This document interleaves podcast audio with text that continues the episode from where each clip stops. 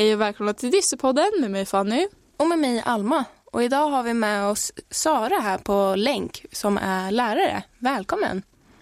Tack så jättemycket och det funkar ju säkert fint även om jag sitter i Skåne. Ja, det tror jag också. Vill du eh, presentera dig själv lite kort? Det kan jag göra. Jag är språklärare.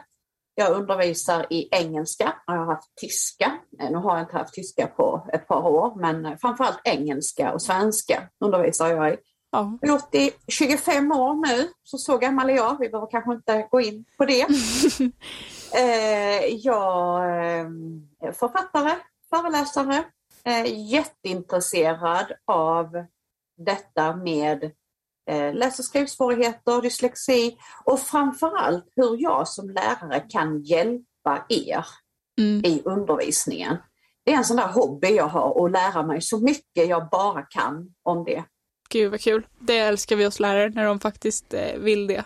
Men liksom, vad, har du någon koppling till dyslexi eller liksom mer än elever som du träffar med dyslexi? Känner du någon, är det någon i släkten med dyslexi eller vad har du för koppling till det? Alltså jag skulle egentligen eh, bli socionom. Det var min... Så att när jag var lika gammal som ni, ja. för ja, tio år sedan kanske. tio plus. Så, så skulle jag bli socionom och hade börjat eh, plugga i, eh, ja, var det nu var, jag kommer inte ihåg var det var någonstans. Eh, men då ringde min gamla, min gamla högstadierektor ringde och frågade, eh, ja men du, högskolan börjar ju inte förrän om några veckor, kan du hoppa in och vikariera eh, så länge? Mm. Eh, ja, ja, tänkte jag, behöver pengar, det kan väl inte vara så svårt, tänkte jag. Så jag var faktiskt 19, jag fyllde 20 eh, när jag tog min första högstadieklass. Och sen tyckte jag det var otroligt roligt och då stannade jag där. Ja. Och sen blev jag lärare istället. Kul!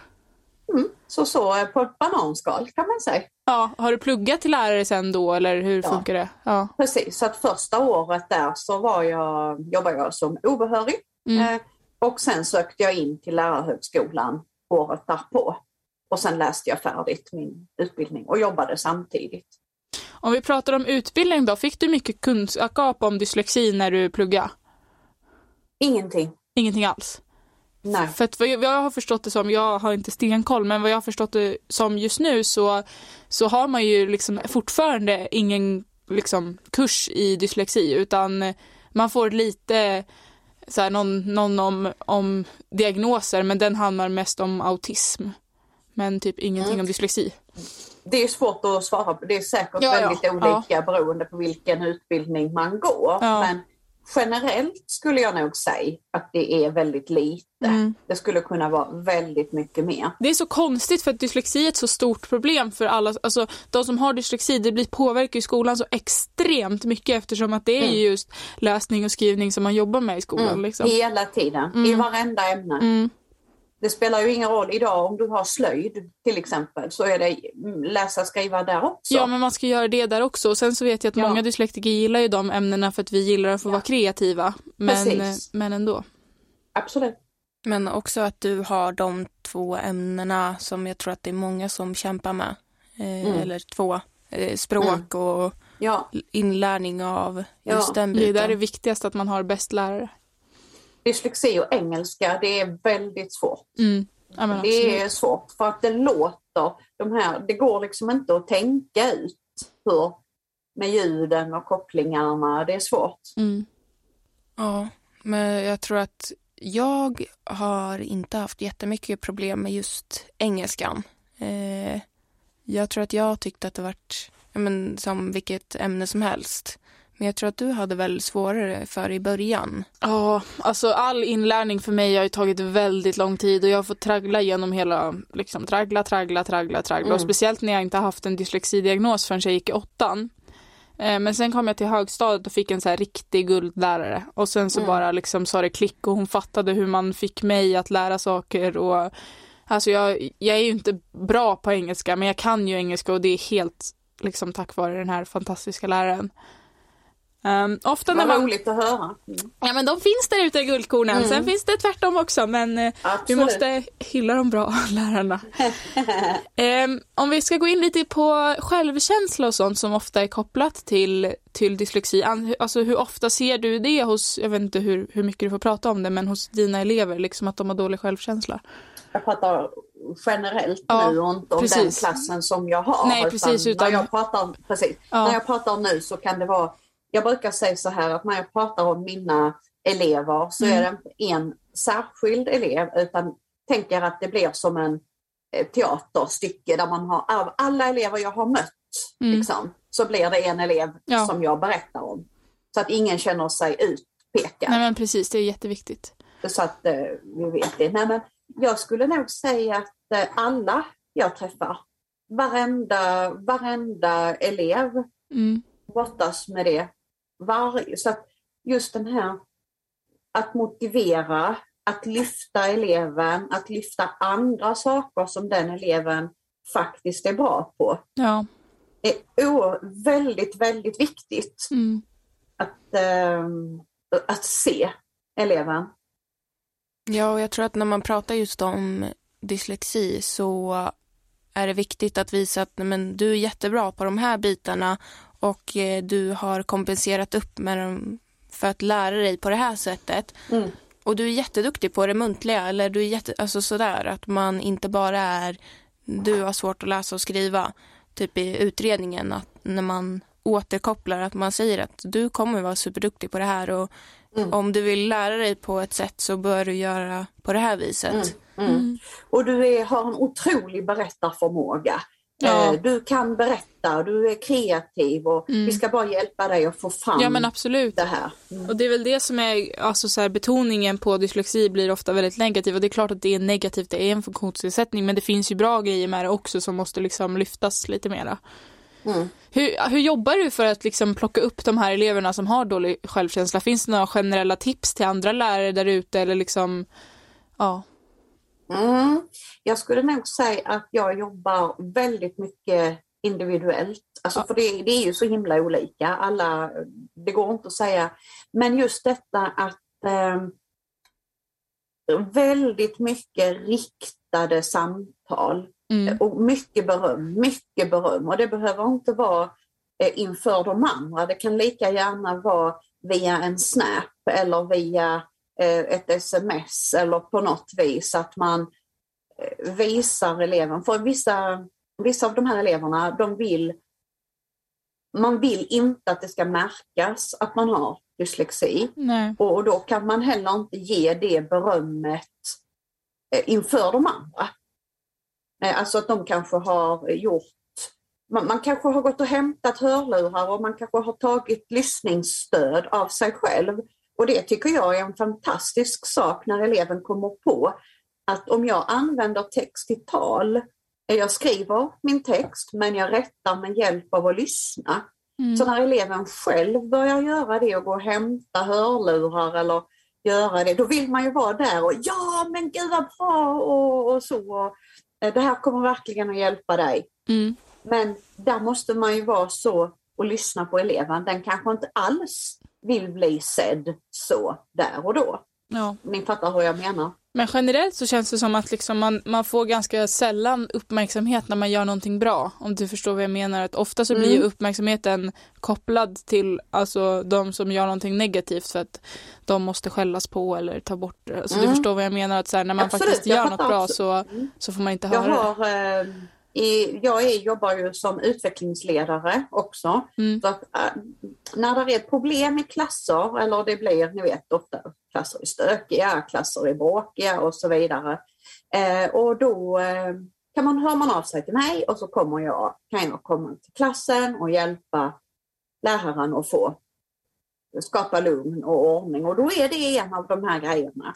Mm. Att faktiskt lyfta det som är rätt Mm. istället för att hålla på och skälla på det som är fel.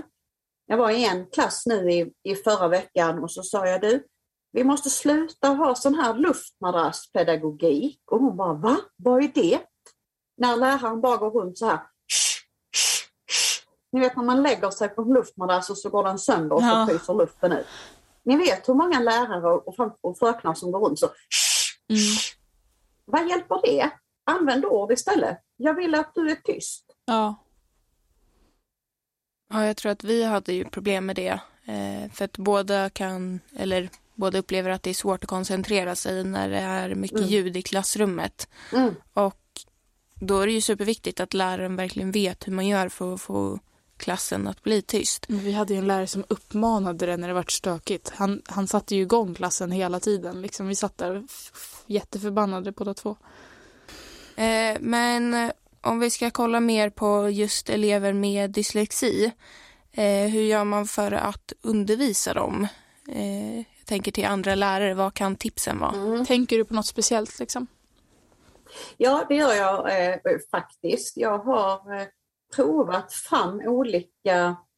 Sen är det också individuellt. Man måste poängtera det. Det finns liksom inte en, ett recept. Så här ska du göra med alla dyslektiker. Nej, jag vet inte om ni inte. håller med mig. Nej, nej, men, utan man måste ju prata med dig och med dig och med ja. dig. Eh, det är ett råd, tänker jag. Mm. Att sätta dig ner och prata med Fanny. Mm. Du Fanny, hur?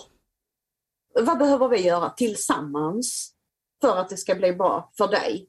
Hjälp mig att förstå. Ja, det har vi pratat mycket om att så här, eh, det är det som gör mycket för oss, alltså för mig och Alma. Men jag tror också att det det handlar om att så här, vi har så bra koll på efter våra dyslexiprojekt vad våra, dyslex, ja. alltså vad våra diagnoser innebär och vad, mm. vad vi har styrkor och svagheter i och vad vi behöver för, under, eller för undervisning för att vi ska lära oss. Men jag tänker att det kan ju vara svårt för liksom, ja, men, ja. någon på högstadiet, de kanske precis har fått sin diagnos och är lite osäkra precis. i det och ska ja. platsa in i klassen och har ingen aning om hur Nej. Eller har ingen diagnos alls. Nej, absolut genom inte. men genom samtalet ja. så förstår jag som lärare vad är svårt.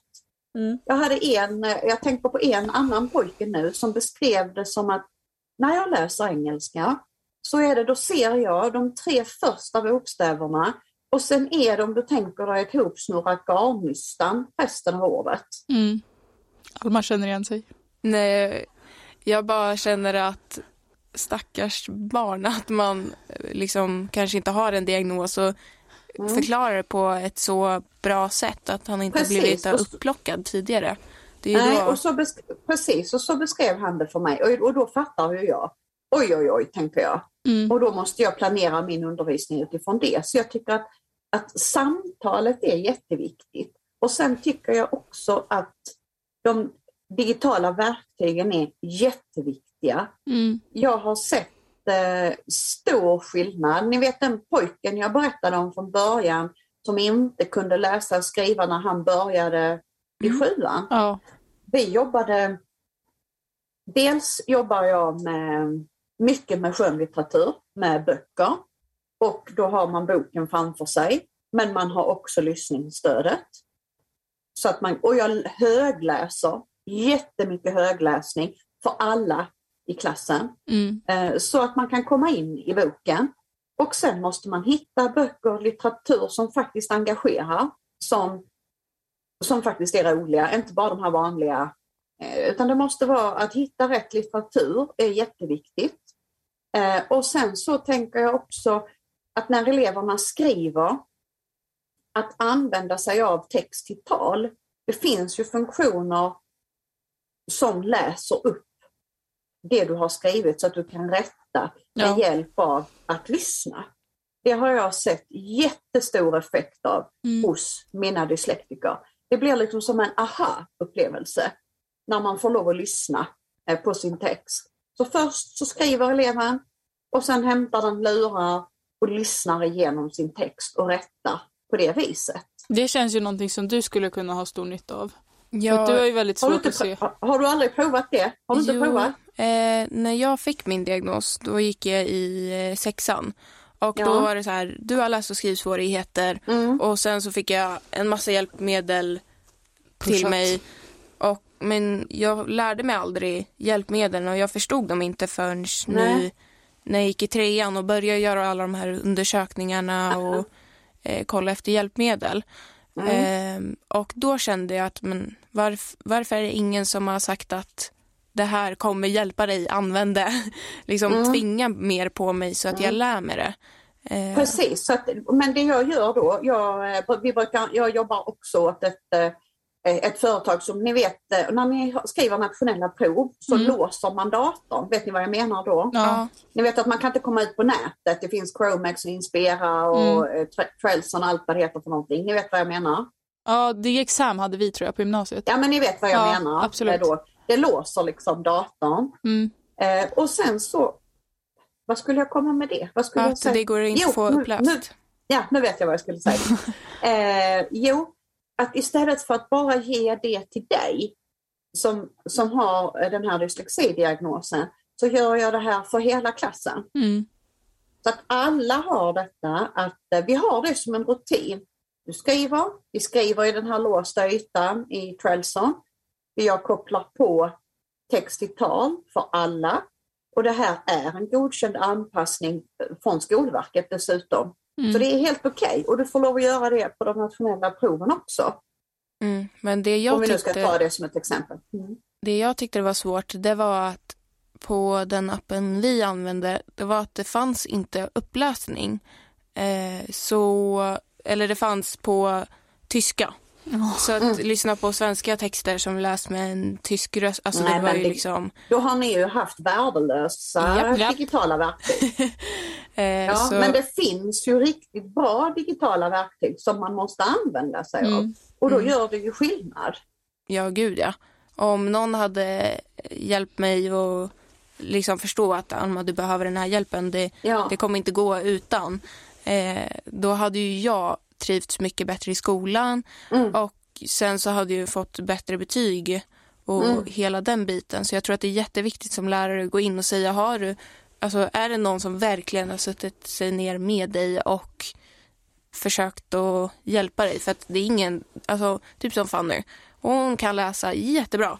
Men hon kanske skulle förstå bättre om hon får uppläst. Men när det är ingen som har sagt att du måste Nej. göra det här så Precis. tappar Men man jag tror den att det handlar om att så här, alltså just i hjälpmedlets fall så är det så att du blir så slängd. Så här, nu har du dyslexi, använd det här. Men det är ingen som sätter sig ner och säger att liksom, Nej. så här funkar stavar X, så här funkar liksom så här. Så att, så att det blir för jobbigt att, ja men jag har ju klarat mig till, eller i mitt fall, jag har ju klarat mig i Alltså till åttan utan hjälpmedel och det har, ja, det har varit lite trögigt ibland och det är kämpigt att läsa. Jag har haft massor med lästräning och sådär men, men jag kan ju. Och att lägga in någonting extra som inte jag är, är van vid när jag inte vet hur det fungerar, det blir liksom inte naturligt. Så då fortsätter man bara köra på utan och sen så kommer man liksom i trean och säger att aha vänta, skulle man ha använt det här liksom? För att man har ju, ja men, rätt stav på datorn naturligt och sådär och det är ju liksom det som, som Men man behövs. måste ju få undervisning. Det är ju Mm. det som är mitt jobb. ja. Att undervisa dig om så här funkar detta. Ja. Men när jag då, och då säger lärarna så här, ja men hur ska jag hinna det? Jag kan inte bara eh, göra det med just den enskilda eleven. Nej, men då gör vi det för hela klassen. Ja, men det känns som en stor grej för dyslektiker också att så här, för att ett problem som vi har pratat väldigt mycket om är det här med att, ja men typ, att man hamnar i liksom en enskild grupp för att man är sämre än de andra. Mm. Och så hamnar man liksom med, ja men hela ADHD och ADD-gänget och så sitter Mm. studsbollarna bredvid en så här och Ja. så sitter någon, ah läs! Man bara, jo men tjena att det kommer funka när jag har liksom en studsboll bredvid mig. Som liksom aldrig sitter still eller pillar på annat eller sitter och pratar Och som eller vad behöver som ha helst. sin hjälp. Ja men Som absolut. behöver ju ha sin hjälp. Ja, och att då få känna sig att så här, nej men vet du vad, jag kan faktiskt vara i den duktiga gruppen om, alltså den andra är inte, Ja, det är, klart att, det är klart att ni kan. Ja. Självklart kan Ja. ni det. och att man liksom får en helt annan tillhörighet till gruppen av att, av att få vara med i sin riktiga klass. Ja, jag tror det är jätteviktigt och jag har Ja. sett, eh, har verkligen, eh, ja, nu ska jag inte nämna den gruppen eller när, men att jobba så strukturerat med hela klassen, Mm. det gör sån skillnad. Det, det gör verkligen det. Eh, Och fler vågar. Mm. Speciellt i, i liksom den åldern som högstadiet är. För det är väl då man vill känna störst liksom grupptillhörighet och man börjar Mm. liksom ja, men utforska mycket sådär. Absolut. Vad Nej, var det du skulle säga? Jag råkade Nej, avbryta. jag vet inte. Jag vet inte vad jag skulle säga. Ja, men det, nej, men jag, jag blir ju så engagerad i det här, men jag menar att eh, att just lära eleverna att undervisa om de här hjälpmedlen. Men det blir ofta som ni säger, här, gör det. Ja. Eh, Så, så kommer det ut ett sånt här råd. Mm. Använd inläsningstjänst. Mm. Eh, jaha, hur Ja. då liksom? Och sen har man Hur samma... ska jag göra det? Hur, hur funkar det? Varför då? Ja. När ska jag göra det? Ja. Och hur hittar jag det inne? Nej, men jag har ju gett rådet att de ska använda inläsningstjänst, säger läraren, så jag Ja. har anpassat.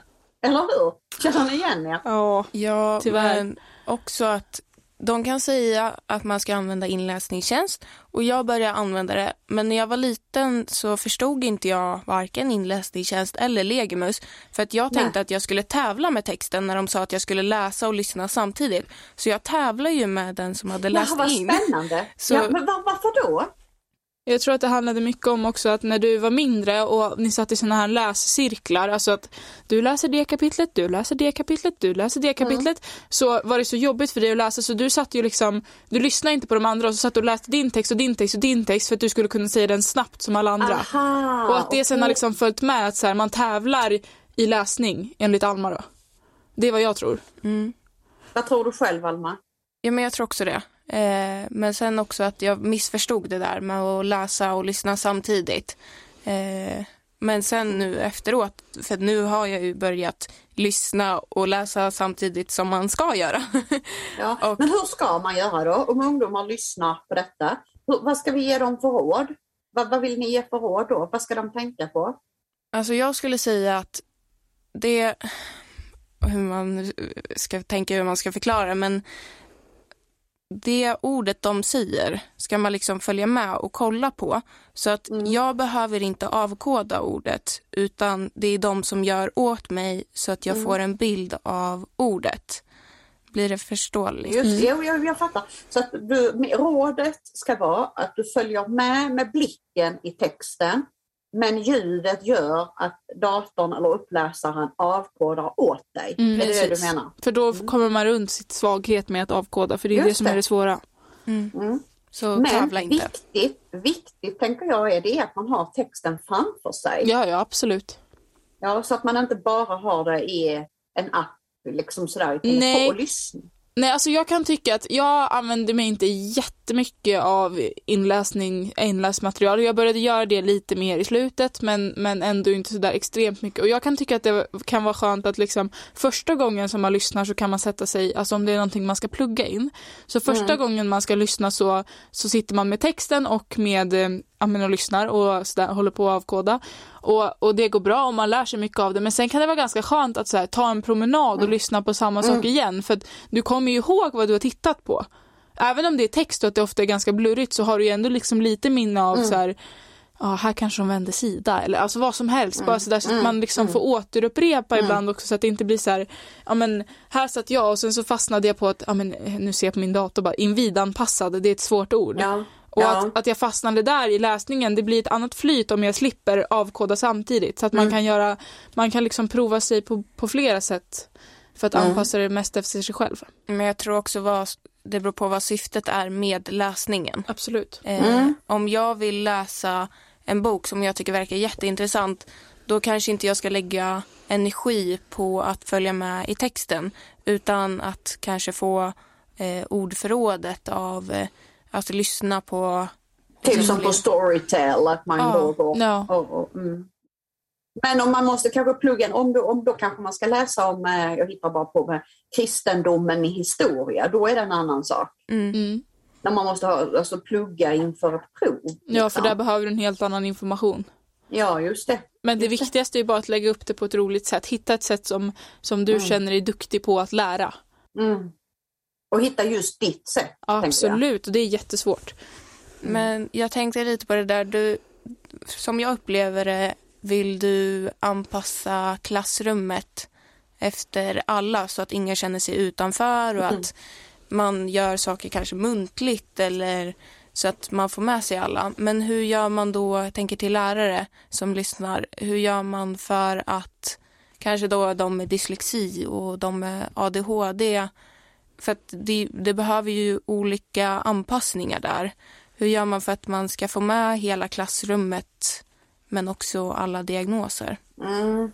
Det är jättesvårt. Det är verkligen jättesvårt. Jag tänker att det måste ju vara många. olika liksom med alla klasser också. Det kan ju aldrig Ja. funka att göra samma sak. Nej, exakt. Det finns, det, det finns, ju- nej det är verkligen så att man måste, eh, det som man kan ta förra året så hade jag två klasser. Eh, och den ena klassen var, eh, ja, det var väldigt många olika sorters diagnoser och i den andra var det andra. Och då Mm. tänker man ju att, nej men här kan jag göra, ja, vi kan köra lite samma, men det går inte. I Nej. den ena klassen så eh, var jag tvungen att använda ni vet både textbook och workbook och det ver- verkligen så här strikt. Och i den andra klassen så kunde jag köra tema och, och vi gjorde var mycket fritt och läste skönlitteratur och sådär. Men, Mm. men, men det du säger, det är det som är utmaningen idag. Det är det som gör att det är så oerhört svårt att vara lärare idag. Det är, mm, ja, jag, jag har faktiskt inget eh, jag har inget riktigt råd utan man måste känna efter i just den klassen. Ja. Och sen menar jag också att, och nu kanske jag blir hängd här, men bara för att du har ADHD så betyder inte det att man får lov att göra som man vill. Nej. Det är många som skyller, om jag har ADHD så jag kan inte vara, vara tyst eller jag kan inte. Men det känns ju som att alla har, har liksom svår, alltså någon slags svårighet i sin personlighet och det behöver inte vara stämplat på ett papper i att så här, du har dyslexi, du har ADHD. Man kan ju fortfarande ha liksom Ja men till exempel koncentrationssvårigheter för att man inte har en diagnos och det finns inget, Mm. alltså jag har sagt det att att liksom dyslexi är, är min diagnos och det, det, det släpper ganska mycket att så här, få veta att jag har det för Mm. att det förklarar Mm. väldigt mycket av min uppväxt men, men jag kommer ju aldrig få skylla på min dyslexi för någonting. Nej, men förstår ni, jag vill inte hänga, jag vill absolut inte, och det är klart att man har de svårigheterna, Absolut. men man får inte skylla på det, Nej. utan man behöver liksom även ta an, om eleven tar ansvar och jag tar ansvar. Mm. Om jag tar ansvar för att lära er och jag ser till att det är ramar Mm. eh, och det är ordning i klassrummet, då kan du inte sitta och skrika rakt ut för att du vill. Nej. Eh, Ja. ja, men det finns ingen... eh, Sen självklart så finns det olika trick man kan göra som att eh, ställa upp eleverna eh, i korridoren innan man börjar, släpp in dem två och två, bestäm vem som ska sitta var, samla in telefonerna. Får du inte massa liksom muntra, muntra miner, är det rätt? Är det ens ett ord? Men är Men- du ledsen eller Ja sura? men alltså irriterade menar jag typ. Ja, att man blir precis. irriterad över att man inte får sitta bredvid vem man vill och att man inte har friheten till att ta hand om sin egen telefon och allt sånt där. Eh, jo, men eh, det kan man inte bry sig om. Nej. Alltså man måste vara riktigt stark för att vara lärare alltså. Ja, men jag, kan, jag kan ju tänka mig, om ni två hade suttit, jag hade inte låtit er två sitta tillsammans i ett klassrum. Och ni hade varit så piff och puff, eller hur? Ni hade ju pratat hela tiden. ja. Eller hur? Det Ja. fattar jag ju. Bara genom att träffa er nu direkt så ser jag ju att er två hade jag ju satt i varsin ända. Men vi hade ju blivit jätte, eller så här, för att vi gör ju allting tillsammans. Så det blir jättejobbigt om hon ska sitta på Ja. andra sidan klassrummet. Ja, jag fattar det. Ja. Men det bästa för er hade ju säkerligen varit att dela på er. Ja. Ja, jag Men förstår ni hur jag menar? Ja, Att- absolut. Och sen ibland så kan man ju få, få sitta tillsammans. Ja. Men just för ordningen i klassrummet så ser du, vet, har man jobbat i 25 år så ser man direkt, där är piff och puff, det fattar Alltså. man liksom. Vi brukar prata så mycket om att det är så mycket folk som blandar ihop oss. Alltså så här, att vi, vi är så himla olika, alltså jag och Alma generellt. Att liksom så här, ja men jag är jättelång och hon är inte lika lång och hon är brunett. Alltså så här generellt och sen är vi ganska olika personlighetsmässigt också. Men ändå så är det alltid så här, ingen vet vem någon är och det kanske är därför vi är piff och puff. Ja. Nej, men ni förstår att jag skojar. Ja, men ja, absolut. Det, är ju, det där är ju ett trick man gör som lärare. Att Ja. man behöver dela på elever. Man behöver, och sen är det ju jag som bestämmer. Ja. Det är ju jag Men jag som tänker styr. att liksom så här, sätter man ihop, alltså nu generellt bara vet jag att jag, jag har ju lärt mig hur jag jobbar med Alma. För att få Mm. ut det bästa ur henne och för att, alltså generellt sådär, vad, vad som är våra styrkor och svagheter och hur vi ska dela upp arbeten för att det ska gå så smidigt Mm. som möjligt. Och jag känner att så här, ja men när man gick i skolan och hamnade med någon som man inte kände och va, det, ofta så vart man ju, gjorde man ju liksom inte, kunde, fick inte ut sitt bästa i det. Hur, hur liksom tänker du kring sånt och, och jag i att man måste, men man måste, också, man måste ju prata med eleverna. Ja. Det är A och O. Ja, absolut. sen behöver ju elever också utvecklas om ni alltid gör saker tillsammans. Mm. Man behöver också träna sig på den sociala färdigheten att samarbeta med andra, Ja, absolut. eh, tänker jag. Ja. Och de behöver också träna på, nu kanske detta låter fel igen, det är så himla känsligt detta vad man ska säga, men man behöver träna på att arbeta och få förståelse för någon med dyslexi. Mm. Förstår du vad jag, blev det fel att säga så? Nej, absolut eller inte. Förstår du hur jag menar? ja, jag Att förstår. man behöver få den förståelsen. Men man måste få höra hur, hur någon med dyslexi har det och hur de känner. Ja, och då kanske den andra eh, kan få, ha en större empati och förståelse för vilka svårigheter du har. Du är en underbar människa, Ja. men du har, det tar längre tid för dig. Det gäller ju inte bara dyslexi heller utan det Nej. är generellt för liksom Ja. alla diagnoser och olikheter och allt sånt här. Men jag säger så här för att när det är många som lyssnar, ni vet det är så, eh, det är så himla känsligt att Ja. prata om det här med eh, diagnoser. Mm. Och det är så lätt att det blir fel och sen sänds detta och sen så startar värsta drevet. Ja, men jag tänkte lite på det där med att man ska få förståelse för just dyslexi och jobba med dem.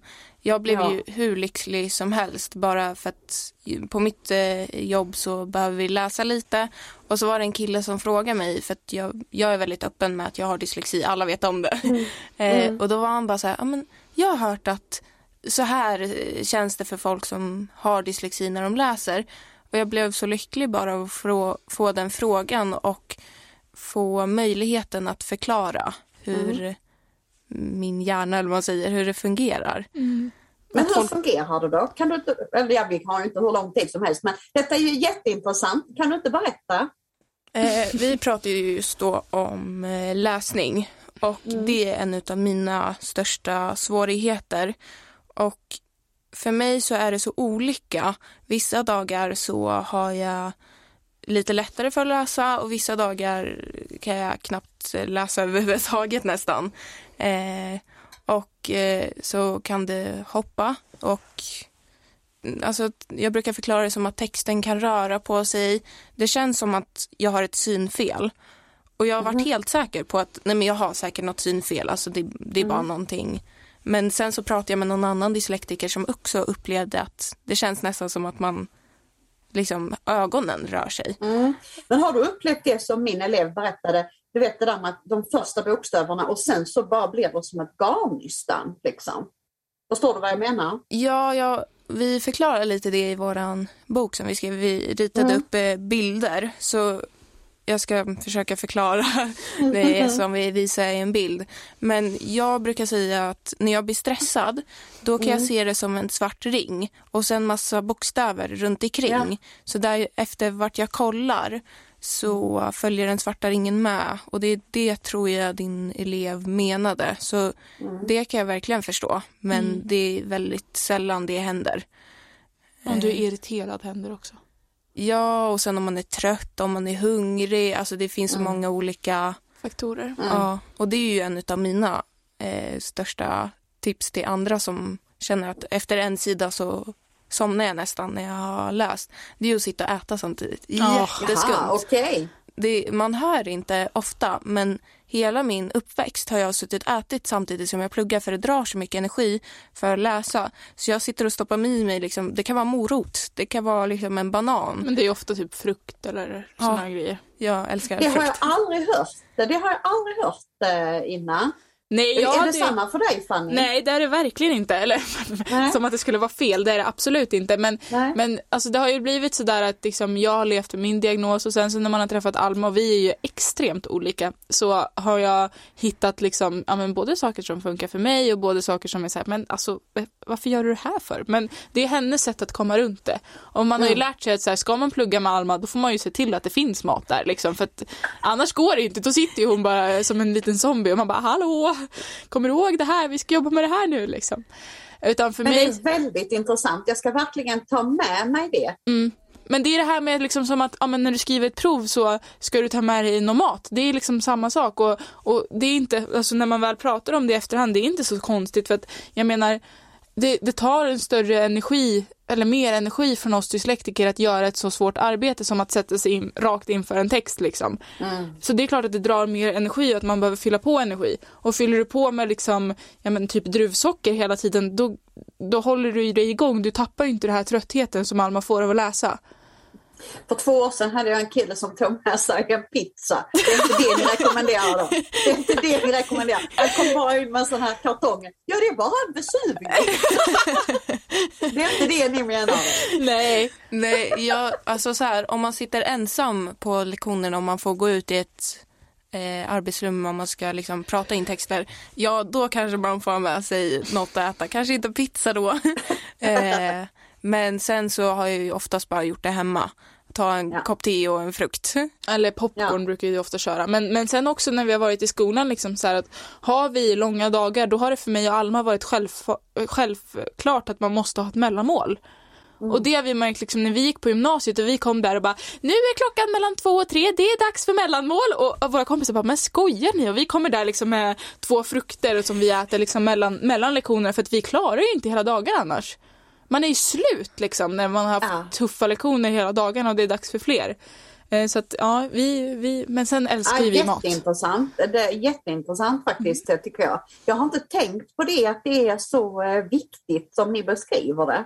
Men jag tror också att det är ju många som kommer till skolan och inte äter frukost och Mm. liksom alla de svårigheterna man får tackla som lärare, massa griniga barn. Mm. Eh, men jag tror att det var min favorit när, alltså på gymnasiet när det var en lärare som kom med frukt mitt på lektionen och sa nu ska vi ha fruktstund. Alltså Mm. jag, jag blev så lycklig i hela min kropp. Jag var så här, äntligen! Men om vi bara tar över det till andra liksom, grejer. Jag har pluggat eh, halva vägen till skidlärare nu för att det har intresserat mig. Och då har alla skidlärare sagt att så här, det som vi önskar mest på skidläraren det är att vi skulle kunna ha en liksom, fruktpaus. Att liksom stoppa i barnen energi igen. Och jag blir så här, ja, alltså absolut att det är mer alltså, jobbigt fysiskt att åka skidor och lära sig åka skidor. Men det är fortfarande en inlärningsprocess och det är samma sak som i skolan. Det är klart du måste fylla på energi där. Eh, och att det blir lättare om du har liksom, ja, men, bättre ener- energi. Så är det ju överallt. Eh, men eh, ja, just koncentrationsförmåga är ju någonting som jag får, får brottas väldigt mycket med. Eh, det är ju mitt största, eller min svaghet, största svaghet att så här, jag klarar inte av att ha koncentrationen på någonting. Nu stör jag mig jättemycket på att Alma sitter och drar sitt finger på sin telefon för att det är det enda jag ser liksom. För, för exempel. Men hur, hur jobbar du med barn som har dålig koncentrationsförmåga? Finns det någonting som man kan göra? Och hur, det handlar väl mest om liksom lugnhet i klassrum, eller hur tänker du? Jag tänker att det behöver vara lugn. eh, Men det måste också vara engagerande uppgifter. Det måste vara uppgifter eh, som gör att eleverna vill göra det eh, som är tänkt. Mm. Och sen så att man byter så att man inte har för långa ni vet lärare som står och pratar och pratar och pratar snack. och det tar aldrig slut. Liksom. Mm. Det är ett av de första råden jag ger till lärare när jag kommer ut. Du har för långa genomgångar, ingen orkar höra på dig. Nej. Och så får du, då tycker de att de är, åh, här står ju jag och pratar. Eh, nej, men du måste ha en kort, eh, kort genomgång, låt eleverna göra någonting. Sen kan du fortsätta. Kortare genomgång och låt eleverna, så att det händer någonting. Mm. Men vet du- sådana som bara står och pratar i en halvtimme och, och, och bara föreläser. Man håller ju på Fast det är det som är så olika för att jag lär mig så bra av sådana människor som står liksom länge och föreläser. Så jag kan gärna sitta i en halvtimme och lyssna på någon och sen Mm. kan jag allt de har sagt. Medan Alma, Mm. hon har, de, de, alltså de har ju tappat henne efter tre minuter. Jo, jo, ja. Men jag tror att typ som våran svenska lärare, eller min, vi hade ju olika, eh, hon var jättebra för hon sa nu ska jag ha genomgång i 20 minuter och så tar vi paus efter det. Och det älskade jag, att man säger nu sätter vi upp den här tiden Mm. till det här och så hade hon punkter på tavlan så man såg, ja men det här har hon gått igenom nu. Så det älskade jag. Men Och då sen, vet du när det är slut. Det är liksom inte i all oändlighet. Nej. och hon kunde rita på tavlan och göra det till bilder istället bara Ja. för att skriva. Eh, och visst, skriva kan ju också vara bra. Eh, Men man behöver vissa. kombinera ja, med bild också och film. ja, precis. Nej, jag tror Mm. att du lärde ju jättebra av en lärare Mm. medan jag tyckte att nej, men hans genomgångar är så långa. Och det, Mm. visst, eh, Men det är därför man måste ju variera. Det, det finns ju inte ett sätt och det är inte en elev som är lika. Nej, absolut Därför inte. så måste kanske en lektion vara med lite längre genomgång, men nästa lektion måste vara en kort. Alltså Mm. man behöver variera, men inte alltid göra samma. Ja, men jag tänker också att jag, vi har haft några lärare som har varit så här att så här, vet ni vad, ni kan faktiskt få välja. Vill ni lyssna på min genomgång här eller vill ni gå ut och sätta er och jobba med det här själv liksom? Och jag vet inte hur det funkar med sån, om det blir grupptryck och sådär. Om ni två då går ut och sätter er utanför, hur mycket får ni gjort då? Men jag tror att det typ Det beror på vad det handlar om. Ja, om vi snackar om vår religionslärare som vi älskar. Vi älskade ju att göra hennes uppgifter. Jag kunde sitta en evighet och pilla med dem. Mm. Eh, och då, men sen också om jag går ut själv i ett grupprum och sitter där, då kan jag koncentrera mig jättebra. Men sen om det finns något annat mycket roligare som vi ska göra efter skolan, då kan Mm. det ju flyta iväg. Ja, naturligtvis. Mm. Men det beror ju på dag till dag, som sagt. Mm. Ja, och sen handlar det väl också om att man ska lära sig att kunna göra saker själv liksom. När man kommer Mm. upp till gymnasiet så är det ju sen mycket mer eget ansvar än vad det var i, i liksom högstadiet där man hade en lärare som stod och så åt en Piskade. skulle, Ja, men Mm. lite så liksom. Stod och så åt vad man skulle göra hela tiden. Så är det ju. Ja. Mm. Men jag tänkte att vi skulle gå in ännu mer på det här med liksom läsning och lästräning. Hur ser den ut för dig och hur tänker du kring det? Jag tycker att det är jätteviktigt. Otroligt viktigt tycker jag att det är. Mm. Eh, Och framförallt när man kommer upp, eh, nu jobbar jag ju på högstadiet, och när det då kommer elever till oss på högstadiet så är det ofta som vi lärare då får till oss att nej, det finns inte lästräning på högstadiet. Va? Eh, och det tycker jag är helt fel. Eh, jag tycker det är klart att man eh, absolut måste lästräna även på högstadiet Mm. om det ger effekt för eleven. Men sen kan ju lästräning se ut på så många olika sätt, tänker jag. Mm. Ehm, och man behöver, jag jobbar jättemycket med skönlitteratur. Eh, att hitta böcker som eleverna gillar Mm. och, och göra det. Och mycket högläsning, mycket gemensamma diskussioner.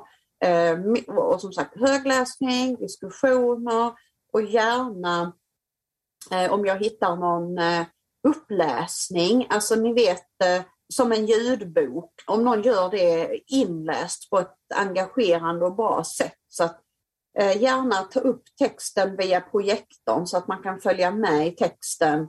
Mm. Eh, och så kan man välja om man vill följa med i texten så via projektorn och lyssna eller om man vill ha boken framför sig. Alltså på olika sätt kombinera så att alla kan vara med.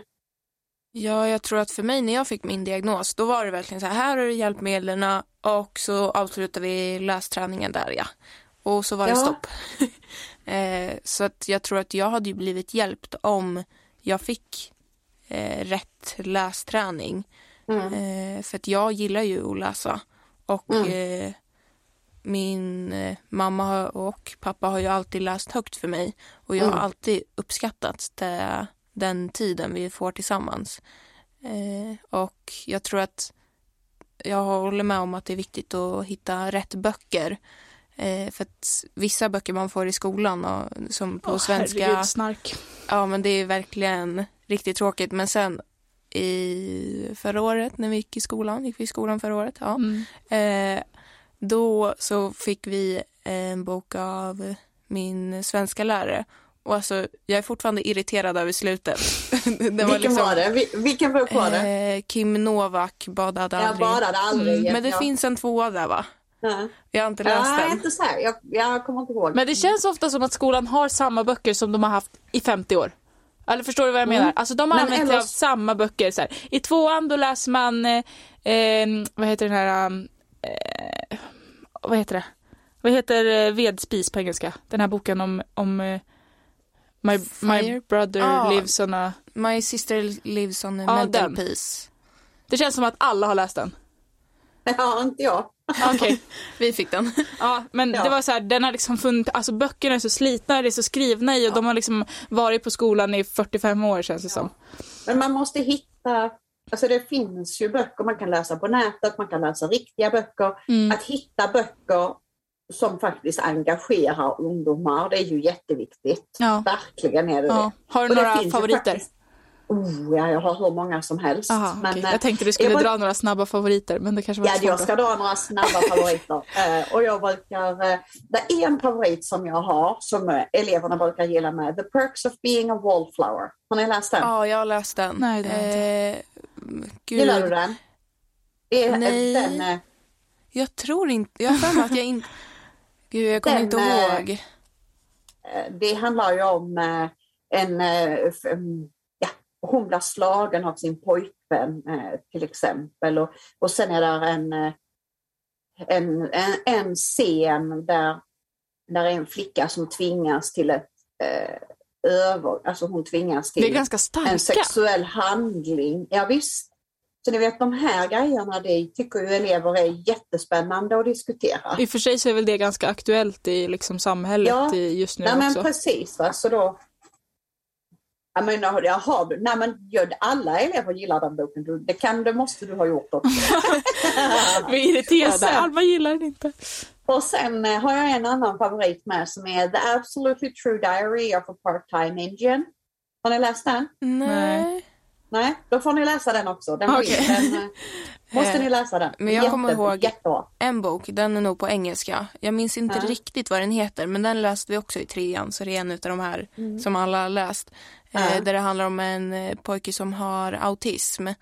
Eh, och om det är typ en katt som de har, jag vet inte riktigt vad det är. Det är när han, man får följa med honom på alla de här ritualerna, eller säger man Va? ritualerna? De han har med så här, ja de här dagarna det är tre gula bilar i rad, då, då, måste, då är det en Vilken dålig är dag. det? Jag har ingen aning. Vi har inte ens läst engelska i trean. Nej, men det kanske var i tvåan med Kent då. Ja, för vi hade inte samma engelska lärare. Ja, nej, det vet jag inte vilken det är. Nej. Nej, men just att hitta böcker som... Sen är det ju svårt att hitta någon som alla gillar. Men då får man absolut. välja tema som engagerar. Antingen provocerar eller engagerar. Har du någon gång haft att alla får välja bok själv? Ja, ganska ofta. Och det är positivt, eller?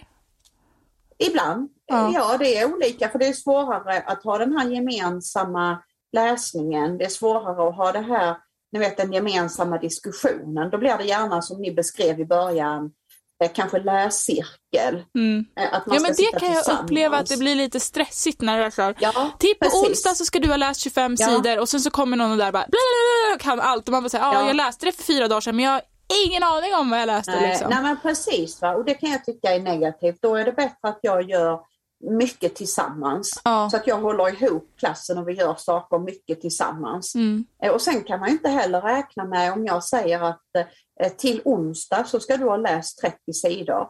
Jaha, eh, den här eleven den kanske inte eh, den kanske bor hemma i en tvåa och har åtta syskon. Det finns inte ro att läsa. Nej. Men om vi Så ska att gå vidare måste- lite Ja. på hjälpmedel. Jag har ju väldigt bra erfarenhet skulle jag säga av hjälpmedel. Jag har försökt att använda det och jag har upplevt att det har hjälpt. Men tycker du att man bör läsa själv när det gäller just de här att man ska ta upp en bok och läsa eller tycker du att det är bättre att man lyssnar eller vad har du för Jag tycker synvinkel? kombinationen.